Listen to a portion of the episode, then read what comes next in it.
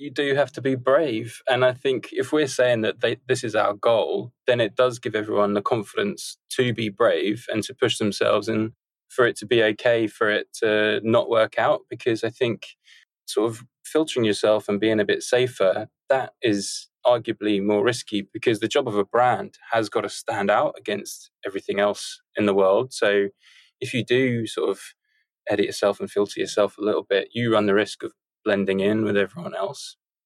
And so I think we're just really clear on that goal. And I think, yeah, you do have to be sensible. It's not about being reckless, it's about doing what's appropriate. And I think if you can start with an idea that is appropriate, that is sort of inspired by the needs and the wants and the audience. You are listening to One More Question, a podcast by the people of Nice Work. One of the things we often catch ourselves saying is, Can we ask you one more question? This podcast is all about sharing that the best conversations we've had with significant brand builders, experts, and communicators. The people that we've encountered as we go about our work of making people care by creating impactful brands. Season 3 is focused on unpacking the topic of branding. We talk to people who design brands, own brands, build brands, and even those who hire for brands. We explore what brands look like and how they behave across a wide spectrum from world renowned brands with massive budgets like Spotify to companies that are making big waves on small budgets. If you're looking for insights on the best ways to invest in and build your brand, this is the season for you. I'm your host, Ross Drakes. Today on the podcast, I'm talking to Luke Woodhouse. Luke is the creative director at Ragged Edge, a branding agency for changemakers. Apart from being one of our most reluctant guests, he's achieved a lot from working at branding agencies in London and Sydney, Luke landed at Ragged Edge. He saw an opportunity to build a team and an approach for people who care less about how things are and more about how they could be. Their clients include brands like Wise, East London Liquor Co., Papier, Reveal, and The Mindful Chef. From their studio in London to clients around the world, the agency uses brand to solve complex, critical problems. We talk about their drive to build a brand around a single idea and how the story that they create around that is the strongest way of achieving that. He shares how creating rules can excite people and how building confidence in creative people makes for bolder work. He even shares their secret values. Enjoy. Luke, thank you very much for your time and welcome to One More Question. It's great to have you here. Yeah, thanks so much for having me. I'm really pleased to be here and honored to be on your list of guests. So, I mean, uh, one of the people I've been trying to interview for the podcast, Jessica Bong, um, sort of passed the torch to you. And I'm glad she did because when in our pre call, we were talking about, you know, the sort of, you know, a lot of the work you do seems to have quite a heavy conceptual approach to it. You know, the thought behind it seems to be very important. Can you talk a little bit about how you you think about that and how you build brands from a, a thought first. Yeah, absolutely. I think for us, what we really believe is that the concept's the the most important thing because that's really what uh, paints a picture in people's heads, and that's if you can sort of define a really strong concept that can uh, give you rules that lets you build a world, then if you can create that world and have every element adding up to that bigger idea, then the brand as a whole can add up to something greater than the sum of its parts. And I think it's important to like when we do create these brands, give them a real strong story to tell, so that it's not doesn't just stop at the sort of visual assets. Yeah, I mean, I think there's a, a few contradictions in there because most people, when they think about creative people, they don't think about let's set some rules and let's put some guidelines in here. But how do you how do you use this sort of thing of a single idea or that like strong idea and then build rules around it that allows it to almost grow and thrive and evolve? Yeah, I think one way we do that is really we're always asking how can we exaggerate that idea? How can we make it really, really clear with every element? So it's not so much necessarily about um, the rules, but um, it's more about giving you a starting point that lets you sort of know what to do and what not to do. And so, like, if we've got a really clear idea about, say, um, and not secret society like we did for reveal then that gives us a sort of rich visual language to tap into. And so we can we can ask ourselves is this exaggerating this idea? Is this communicating what we want it to communicate visually and verbally? And that gives us an idea that gives us the direction we need to make creative decisions that's going to hopefully lead us somewhere really rich really distinctive really interesting. And i think sort of the reason we want to like exaggerate that idea and have every element adding up to it is because it's really hard to convey that idea. It's got to be simple enough for everyone to understand, but then rich enough to give you that starting point, that direction to help you make your creative decisions.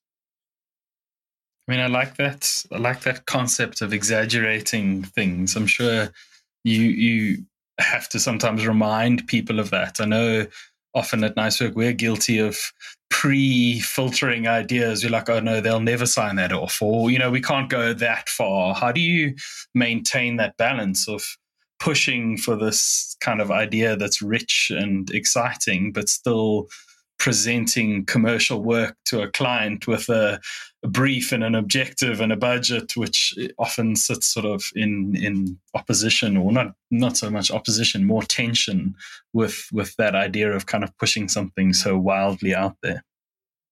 Well, I think really you do have to be brave, and I think if we're saying that they, this is our goal, then it does give everyone the confidence to be brave and to push themselves and for it to be okay for it to not work out because I think the sort of filtering yourself and being a bit safer that is arguably more risky because the job of a brand has got to stand out against everything else in the world. So if you do sort of edit yourself and filter yourself a little bit you run the risk of blending in with everyone else. And so i think um, we're just really clear on that goal and I think, yeah, you do have to be sensible. It's not about being reckless, it's about doing what's appropriate. And I think if you can start with an idea that is appropriate, that is sort of um, inspired by the needs and the wants and the audience and what's true to that business, then hopefully you'll get somewhere that does make sense, that is that is still brave but appropriate at the same time. So it's a balance. You can't just go out there just going wild, but um, if you can push it far enough, then um, you can get somewhere really interesting. Um, I'm interested in what you said there. You said you sort of have this single goal. Can you walk me through how you build that with your clients? Because I'm assuming they don't have like a brief that they bring you where they're like, this is our singular clear goal that we'd like you to build everything around. How do you get them to a point where you as the sort of agency and them as the client have that single goal that you can both sort of bond around? Because i can see how it becomes something very useful for the project but obviously the first step is to get everyone to to sort of buy into it because if you've bought into one single idea and they've bought into a different one it's not necessarily going to succeed. Absolutely yeah. So i mean it is it is a process and i think we we interview everyone. We start with like gathering our research, and really, it's the it's our brilliant strategy team that really helps us sort of define what that strategy is, what that goal could look like, and um, that is there is a lot of work to get to that sort of unified single strategy, and that is as a creative team that becomes our brief. Uh, really, that becomes the goal that we want to express conceptually, visually, verbally with the, with the world that we create and um, that can be summed up in in the brand platform and the positioning and, and the, the, the brand idea that we end up with um, over the course of the strategic process. So now, is this you know on your site? You say this is where where change happens. What do you what do you mean when you say? I mean, apart from it being a well written sort of line, like what does that mean to you internally, and how do you use it to sort of push the brand you create and the the people who creating them and the clients who have to then receive and own them I think the, there's a couple of answers. First of all, like it could be quite literal. So Ragged Edge is a place where you come to to create change. But I mean, really, it's it's aimed at attracting the sort of client that are change makers. They're they're brave people out there doing something new, doing something different to to use branding to drive some sort of positive change in the world, whatever that might be, whether it's a renewable energy company or or a new way of um, uh, communicating creative work, or if it's a it's a fintech helping people send money around the world, like it is creating some using branding to drive some sort of positive change. And do you? I mean, that's a, a, cool idea. Like, do you use that to filter the the clients that you get? So, if you looked at someone and been like, "You're not brave enough," or "You're not looking for change," and we're actually not the the right people to help you. Absolutely. To be honest, it doesn't necessarily get to the point where we have to say you're not the right, you're not right for us, because we're so clear about telling everyone the sort of uh, client, the sort of business that we're going to be um, a good partner for. It's quite self-filtering. So when clients come to us, we we tell that story. We tell that story about creating change. We tell that story about standing out and doing something different. And you know, we we do say working with us means that bravery will not be optional. I mean, I like that. Uh, you know, I'm seeing more and more with the more interviews we do that the people who are really sort of standing out are picking a corner. It doesn't actually matter what that corner is. It can be anything. And I think there's a, a, different sort of company for for every different client. And you know, there's some people who are good at making the the old guard look good. There's some people that are look helping challenger brands. You're saying you're helping people who want to be brave and make change. Yeah. And I think that's where that that thread gets much stronger because you know the one of the questions I asked you is like, did you just magically get you? But you like we're figuring it out by working on in a similar space again and again and again. And I think that's what makes your studio better is that you you understand how to help people be brave and make change and, and do all of those things. Yeah, absolutely. That's something that we recognized um, about ourselves as people, first and foremost. And really, we recognize that that's the sort of work that really excited us. It's the sort of work that we want to be doing. Um, we we sort of aren't as excited about incremental one percent, two percent changes. We we want to make a big big splash and help people move forwards in a big way or change direction in a way that's really sort of can be like defining for their business and, and how everything works. And and that's our goal. That's what gets us excited. And so, you know, it's something that we believed in from the start. And then we created a, a brand for Ragged Edge that that attracted those people with that mindset. Mm. It's, I mean, it's, it sounds fun to do, but it must also be quite um, scary at times when you are promising this massive upliftment and this massive change. Um, can you can you talk about some some examples that that have surprised you, where people have been more willing to to change than you you thought they would be, or like or or done things that you didn't expect them to be comfortable doing?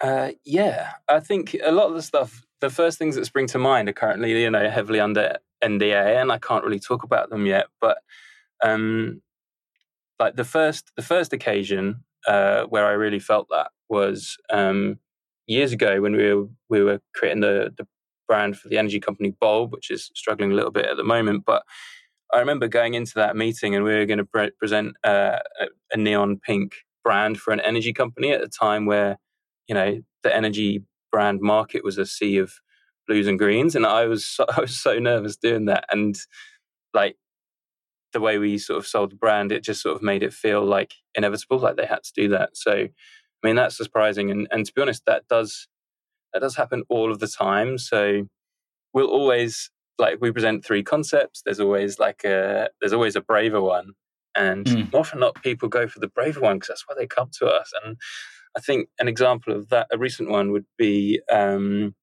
circa 5000, which, um, first of all, at every stage they surprised they surprised us with what uh, what they were picking. But uh, that was a project led by Matt Smith, one of the other creative directors. But um, at every stage from the naming, like we threw in circa 5000 as a little bit of a wild card, but they just loved mm. the hmm. story that told, the vision of the future. Like humans will not will will be optional, and maybe you could get there too. Um, and then for the actual concepts for the visual world this this idea of a benevolent future corp that was that was the bravest concept and they loved it and went for it. And us as an agency it sort of really felt like a moment where everything we've been sort of striving for is really coming together. Um, and you can sort of see that uh, boldness in the work. Uh, I mean, it excites me that there are like clients out there that are willing to to pick those brave kind of options, and I think it is a little bit sad that the the industry and the expectations that have been set up is to to create multiple options and give people multiple routes and not just be like this is the one. Like we believe wholeheartedly that this is the right route that you should should go for. Um, but I'm I'm excited to hear that there are people that are willing to sort of take that that leap. And often I think when the case studies are made and people look back it seems like the logical choice, but it was actually a brave client who made a decision that on a different day they might have picked the safer route and then it wouldn't have been as successful, as exciting, or as sort of definitive. Yeah, absolutely. And I've got so much respect for like our clients who do anything because changing the company, changing the brand, it, it is scary and it takes so much work. So um, I'm always so impressed with the with the bravery of our clients and feel very lucky to work with those people who are who are ready to take take that challenge on. Mm-hmm. It's, it's, it's amazing. I mean, I'm sure the the handover process must be quite quite difficult because you are now making people take a bigger leap that they would have naturally taken on their own. How do you hand off your work when you sort of have done your initial work and now the the internal people have to pick it up and almost fly that flag in your absence. How do you can you talk a bit about how you get them to to pick up your thinking and, and run forward with it? Yeah absolutely. I think that's where like a really clear and strong conceptual approach comes in handy because if you can use that storytelling to sort of bring those ideas to life in people's minds then you don't need to convince them you know what the rules are and what they need to do because they'll inherently understand it you know in in their in their bones because they'll have bought into that story. And then in terms of the tools that we give them to to bring that brand to life, because of the way we work in the sort of uh, making sure every element is communicating the idea, exaggerating that idea, it means we do give them a kit of parts that means that you can pull the brand apart and put it back together in you know a million different ways, and it's and it's and it will still feel coherent and consistent in telling that same story, but gives you a really simple system that can can flex for whatever it is they're creating. It gives them the opportunity to really take that brand and, and move it forwards once we have done that initial work and handed it over to them. I mean, uh, the one thing I, I, remember from our thing or our, our pre-call is that you said um, that you have a, a, storyteller on every single team. Um, can you talk about how you sort of build story, like literally into the org chart of of your company?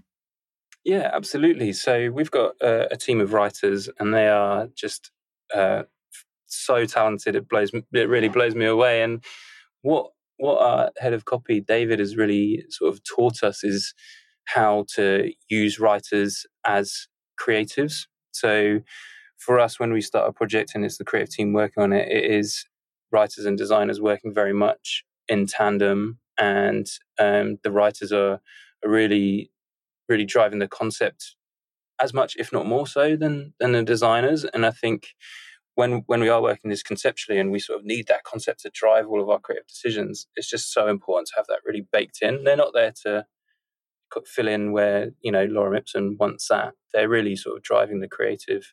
And the way David talks about it, he talks about it um, imagining it, the sort of relationship almost like a game of doubles tennis. So sometimes, you know, the the designers at the front of the net, you know, taking all the glory, batting away the sort of difficult balls, and the writers at the back keeping everything ticking along. But sometimes the writer goes to the fore, and you have to sort of do what's right for the for the project and the brand and the concept. And yeah, it's it's we've sort of learned how to do that, and we've got to a point where we're just in such a good flow. I think it really shows in in the work we're creating. I mean, I love I love when you see the commitment to an idea in how the teams are structured because I think it's a lot to say, oh, yeah, this is, we believe in this. But when you actually see a human dedicated in that role and included earlier in the process, you know, and given an equal say, it sort of represents that. Um, you know, I, I guess this, the idea of the art and copy team is not a not a new one. Um, But I think what was interested me is that it's a lot of this is long format writing. It's not just that sort of single ad line, big idea. How do you, you know, when you're creating these rules and telling the story, do you write out like long form story that people can sort of understand? Is it is it everything in between? Kind of. Uh, it's the way we sort of present our work, I guess, could feel a bit more like a storyboard for a film you're going to make.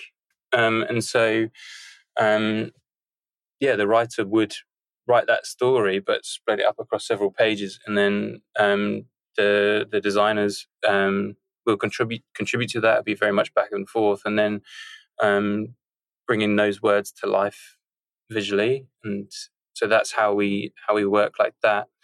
Um, so it is sort of like a collection of uh, shorter form writing that adds up to something bigger. Mm. I enjoy. I mean, I enjoy this like idea that you you build around something, you know, and I can see how each person, if you bring in an animation team or a development team, if they understand how to contribute to that story, if they buy into that single vision, they can build up on top of it and potentially push it into places that it might not have come, you know, or gotten to if it was not built like that. Absolutely, yeah, and I think that's that's exactly what excites us about the approach is that you know our goal is to get to unexpected places, and I think that collaboration with the sort of different ways of thinking that that is how you're going to get there. So, I mean, you say you want to get to unexpected places. What is the most unexpected place that you've ended up that you didn't think you would go when you followed this process? You know what?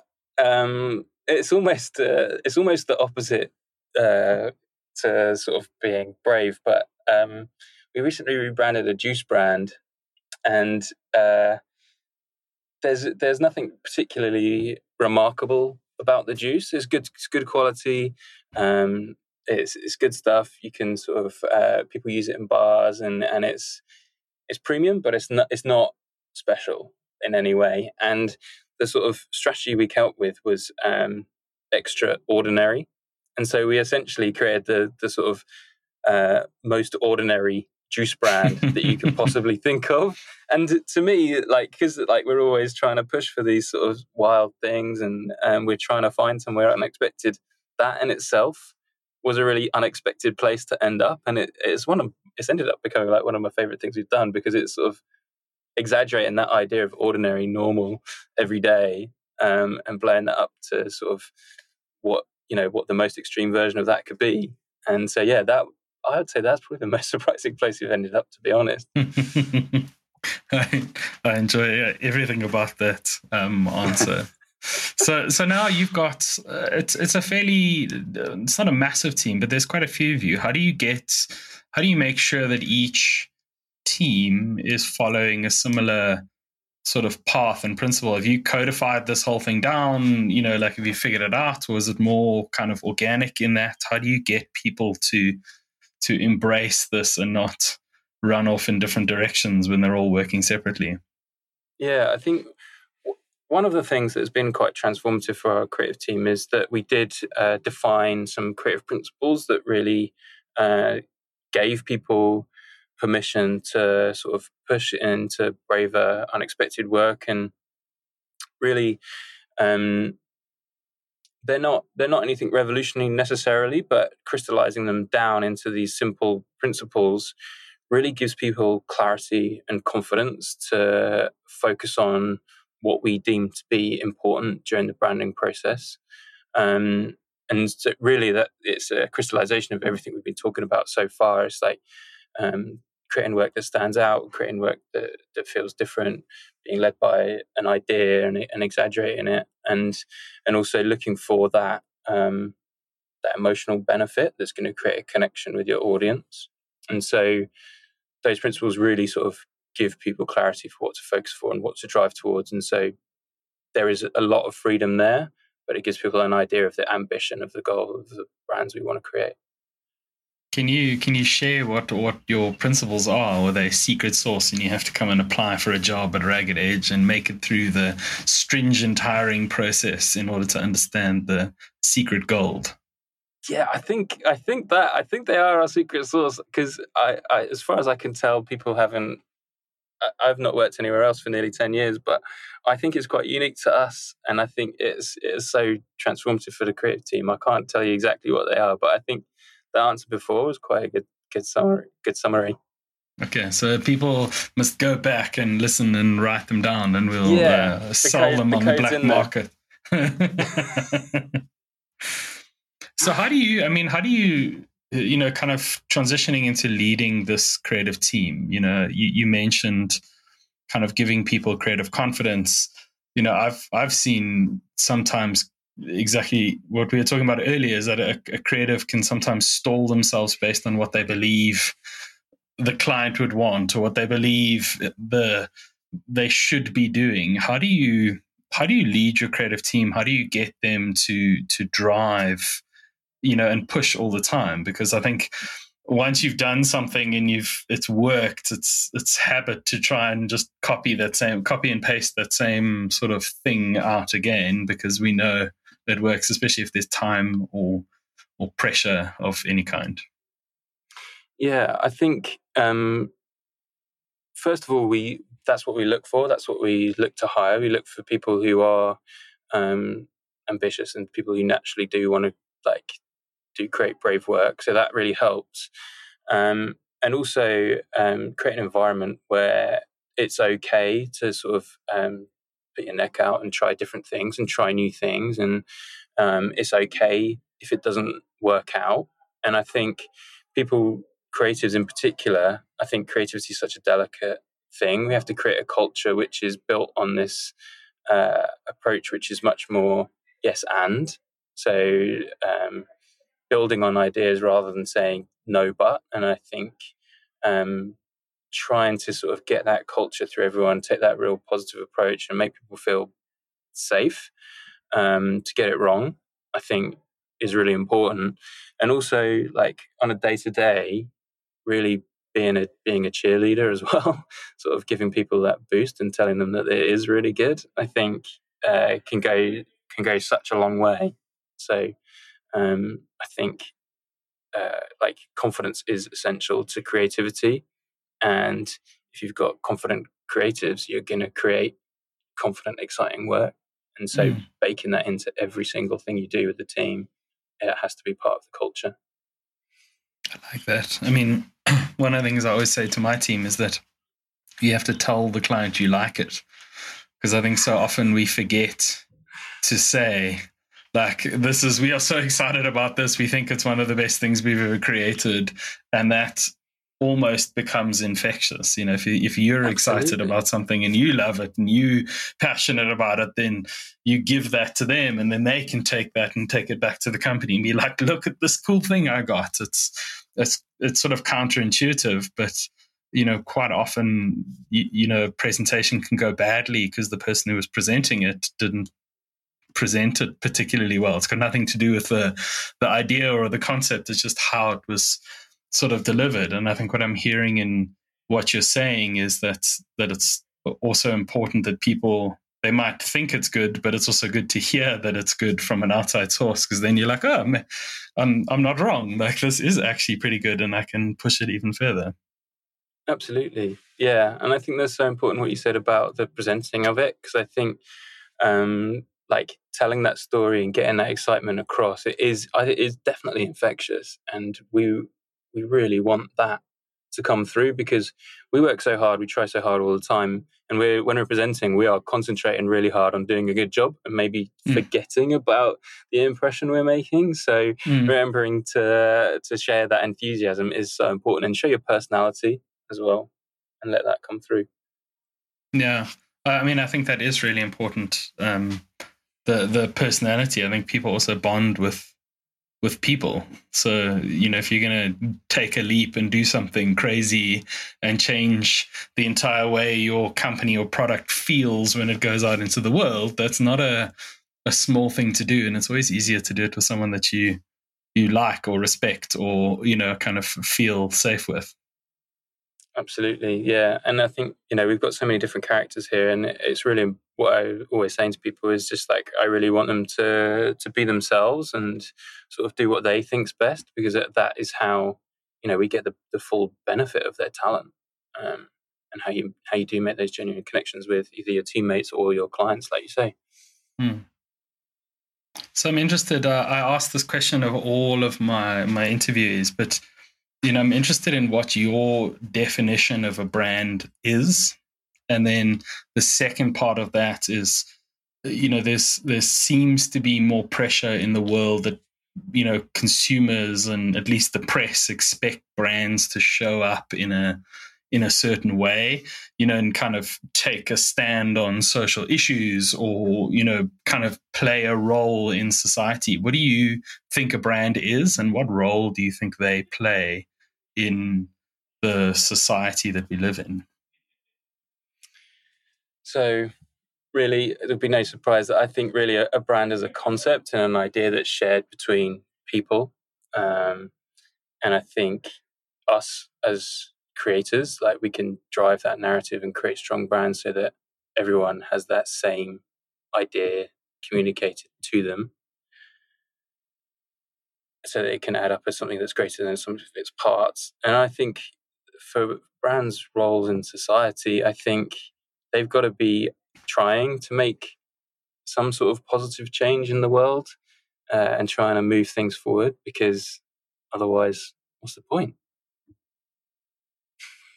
so, do you think? I mean, where would you put like a, a, toilet paper brand? Are they supposed to be moving the world forward? How would how would you? Sure. I mean, um, there's that in the UK. We've got a brand, a toilet paper brand called Who Gives a Crap, and they've got a real strong social purpose, believing that everyone should have access to toilet sanitary. Um, and so that is a great example of a brand using their product in a way to create positive change in the world. So yes, hundred percent. That's I like that. We we we don't have that. Our, all of our toilet paper in South Africa is covered in puppies and um, you know like toy trains and things like that, which is never on a conceptual level really stuck with me. no, it, it feels like they're almost ashamed of what their product is and trying to hide the fact. Yeah, but if you could buy into a brand that is genuinely making the world a better place and it happens to be toilet paper, that's a great thing. Hmm. Red. I mean, I think there's so many, so many uh, kind of nuggets that I'm taking out of this. I mean, one of my favorites is this idea of yes and. Um, I think that's a a nice sort of skill to give people and to share with the world. Um, and I think it, it's interesting if the clients even ask that. So when you ask, you're like, "Here's the thing," and they go, "Yes, that's cool," but and and what else is there? Like, what else can we do? How you know where else can we sort of play with that? And that permission can go such a long way to create sort of meaningful things that ultimately change society and the world and the things that we we live in. I think it's such a simple question, but it can go very very far in the the hands of the right people.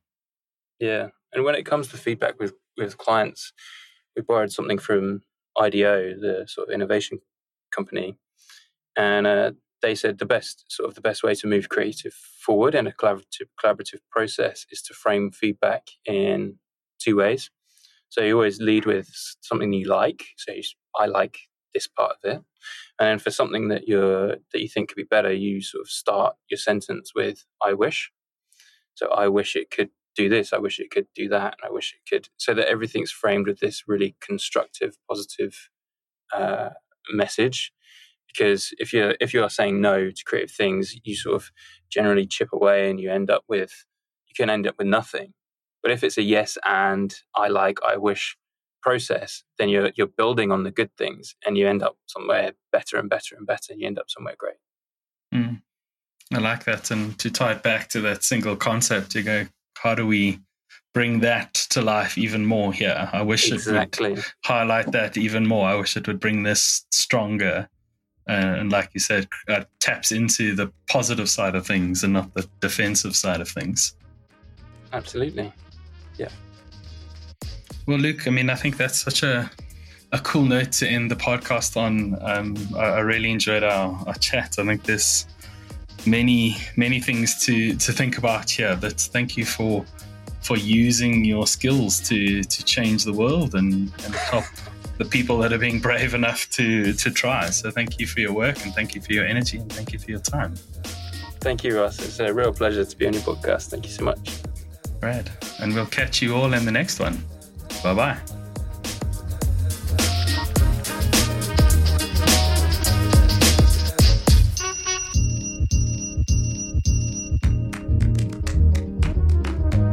Thanks for listening. We believe that sharing knowledge is an obligation. So if you know someone who's building a brand or needs some inspiration for their brand, please share this podcast with them. This is our third season, and we'd be grateful if you'd hit that subscribe button so you're the first one to know when a new episode comes out. Or even better, leave us a review and tell the world how much you enjoy listening. This really helps. One more question is brought to you by the people at Nicework. Nicework is a purpose driven company helping people who want to make a dent in the world by building brands that people give a shit about. We're based in Johannesburg, South Africa, and serve companies around the world. If you'd like to know more, partner with us, or make a suggestion, reach out at www.nicework.co.za. And if you're one of those really old school people, send us a letter and we'll make you a mixtape.